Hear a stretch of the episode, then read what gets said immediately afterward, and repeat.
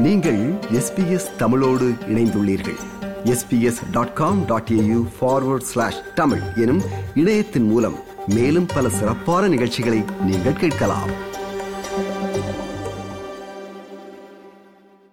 மனித உரிமைகள் கண்காணிப்பகத்தின் இரண்டாயிரத்தி இருபத்தி மூன்றாம் ஆண்டிற்கான அறிக்கையில் நம் நாடு எப்படியெல்லாம் மனித உரிமைகளை மீறுகிறது என்ற கவலைகளை கோடிட்டு காட்டியுள்ளது.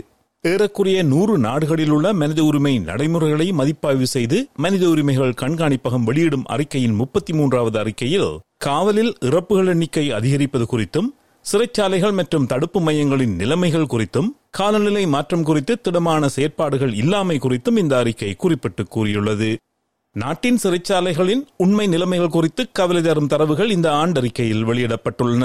வெப்பநிலை அதிகபட்சமாக ஐம்பது புள்ளி ஐந்து செல்சியஸை எட்டியிருந்தாலும் கடந்த ஆண்டு மேற்கு ஆஸ்திரேலிய மாநில அரசு ரோபர்ன் பிராந்திய சிறைச்சாலையில் உள்ள அறைகளில் குளிரூட்டிகளை நிறுவ மறுத்துவிட்டது. அதனால் கைதிகளின் ஆரோக்கியம் குறிப்பிடத்தக்க அளவு பாதிக்கப்பட்டது. ரோபன் சிறைச்சாலையில் உள்ளவர்களில் தொன்னூறு சதவீதம் பேர் பூர்வீக குடி மக்கள் என்பது குறிப்பிடத்தக்கது. பூர்வீக குடி மக்களின் சட்ட உடல்நலம் மற்றும் குடும்ப வன்முறை தடுப்பு நிபுணர்களின் கூட்டணியான சேஞ்ச் த ரெக்கார்ட் அமைப்பின் இணைத்தலைவர் ஷெரல் ஆக்சல்பி It's very frustrating, but most of all, it's heartbreaking to think that we could actually do something as a society in this country. You know, we need leadership and we need government to actually start taking our reports and the many, many reports with humongous recommendations where it actually has clearly defined pathways that governments could actually look at. இவர்களது குரலுக்கு பதிலளிக்கும் வகையில் குளிரூட்டிகளை நிறுவ மாநில அரசு ஒப்புக்கொண்டது. ஆனால் இந்த வருட கோடை காலத்திற்கு பின்னர் தான் அது நடைமுறைப்படுத்தப்படும். நாட்டின் மக்கள் தொகையில் வரும் மூன்று சதவீதம் பேருள்ள பூர்வீக குடிமக்கள் குற்றவியல் நீதி அமைப்பில் அதிகமாக பிரதிநிதித்துவம் பெற்றுள்ளனர். சிறை வைக்கப்பட்டுள்ளவர்களில் இருபத்தி ஒன்பது சதவீதமானவர்கள் பூர்வீக குடி மற்றும் டாரஸ்ட்ரைட் தீவு மக்கள். பதினேழு பூர்வீக குடியினர் கடந்த ஆண்டு காவலில் வைக்கப்பட்டிருந்த போது இறந்துள்ளனர். இந்த எண்ணிக்கை இரண்டாயிரத்தி இருபத்தி ஓராம் ஆண்டு பதினொன்றாக இருந்தது. மனித உரிமைகள் கண்காணிப்பகம் ஆஸ்திரேலியாவின் மூத்த ஆராய்ச்சியாளர் Sophie McNeill. What's really horrifying about many of these issues is that we've known about them for a long time, but that we turn a blind eye and that they are progressively getting worse and worse. We know this about Indigenous deaths in custody. We know it's an issue that comes up every year. And here we have this big jump in the number of deaths, and it's still not treated like the urgent national issue that it should be treated as. They're not receiving the attention, the resources, or the funding that they need. சர்வதேச அளவில் குற்றப் பொறுப்பை ஏற்றுக்கொள்ள குறைந்தபட்ச வயது பதினான்கு என்று இருந்த போதிலும் நம் நாட்டில் அது பத்து வயது என்பது குறிப்பிடத்தக்கது மற்றவர்களுடன் ஒப்பிடுகையில் பூர்வீக குடி சிறுவர்கள் சிறையில் அடைக்கப்படுவதற்கான வாய்ப்பு இருபது மடங்கு அதிகம். நாடு முழுவதும் கடந்த ஆண்டில் பதினான்கு வயதிற்குட்பட்ட நானூற்றி நாற்பத்தி நான்கு சிறுவர்கள் சிறையில் அடைக்கப்பட்டுள்ளனர்.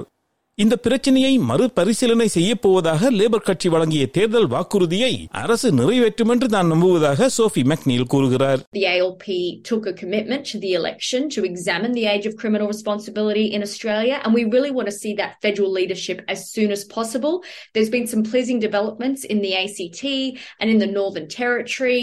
We want all states and territories in Australia to raise the age of criminal responsibility to 14. கடல் வழியாக நம் நாட்டிற்கு வந்து புகலிடம் கோருபவர்களை அரசு நடத்தும் விதம் குறித்தும் இந்த அறிக்கை கவலை வெளியிட்டுள்ளது.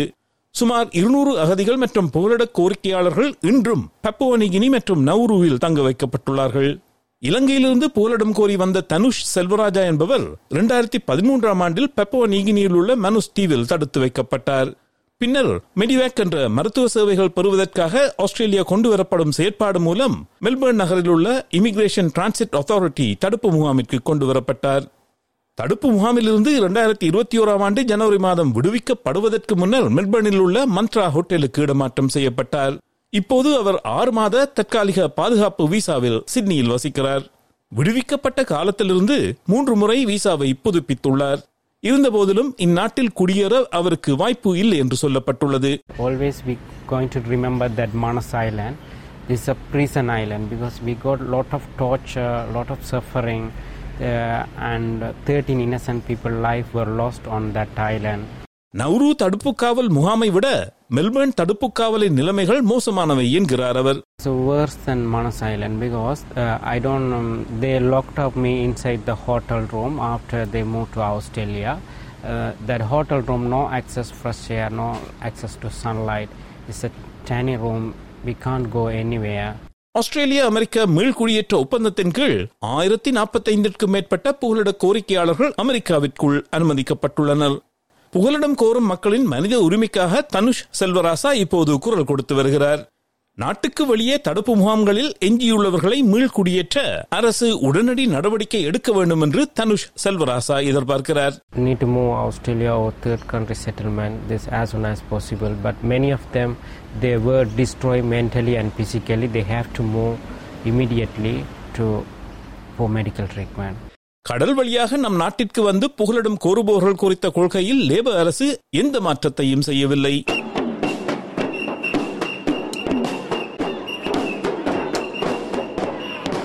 காலநிலை மாற்றத்தை கட்டுப்படுத்த அரசு உடனடி நடவடிக்கை எடுக்க வேண்டும் என்று குரல் கொடுப்பவர்களை அரசு நடத்தும் விதம் குறித்தும் இந்த அறிக்கை விமர்சித்துள்ளது.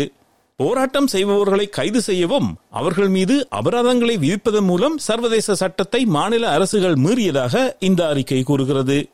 குற்றம் சாட்டப்பட்டவர்களுக்கு இரண்டு ஆண்டுகள் சிறை மற்றும் இருபத்தி இரண்டாயிரம் டாலர்கள் வரை அபராதம் விதிக்கப்படும் என்று நியூ சவுத் மாநில அரசு சட்டங்களை இயற்றியுள்ளது. அகிம்சை வழியில் போராடுபவர்களுக்கும் விக்டோரியா மற்றும் டஸ்மேனிய மாநிலங்களில் கடுமையான தண்டனைகளை வழங்க சட்டங்கள் இயற்றப்பட்டுள்ளதாக சோஃபி மெக்னீல் கூறுகிறார் We've seen outrageous sentences given to peaceful climate protesters, up to 15 months in jail, eight months no parole.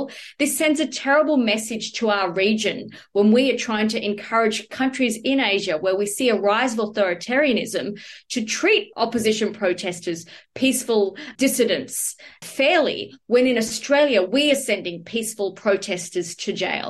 பெரிய இடையூறுகளை ஏற்படுத்தாத வகையில் மக்கள் எதிர்ப்பு தெரிவிக்கும் வகையில் தான் சட்டங்கள் அறிமுகப்படுத்தப்பட்டுள்ளன என்று நியூ சவுத் மாநில பிரீமியர் டாமினிக் பெரட்டே இதனை முன்னர் நியாயப்படுத்தியிருந்தார் இதற்கும் அப்பால் காலநிலை மாற்றத்தால் எதிர்பார்க்கக்கூடிய தீங்குகளை தடுக்க சர்வதேச மனித உரிமைகள் சட்டத்தின் கீழ் ஆஸ்திரேலியாவின் கடமைகளை அரசு பூர்த்தி செய்ய தவறிவிட்டது என்று அறிக்கை கூறுகிறது உள்நாட்டில் கரியமில வாயுவின் வெளியேற்றத்தை குறைக்க அரசு நடவடிக்கை எடுத்தாலும் எண்ணெய் மற்றும் எரிவாயு ஏற்றுமதியை குறைக்க அரசு மேலதிகமாக நிறைய செய்ய வேண்டும் என்கிறார் Sophie McNeill Australia is still the world's third largest exporter of fossil fuels.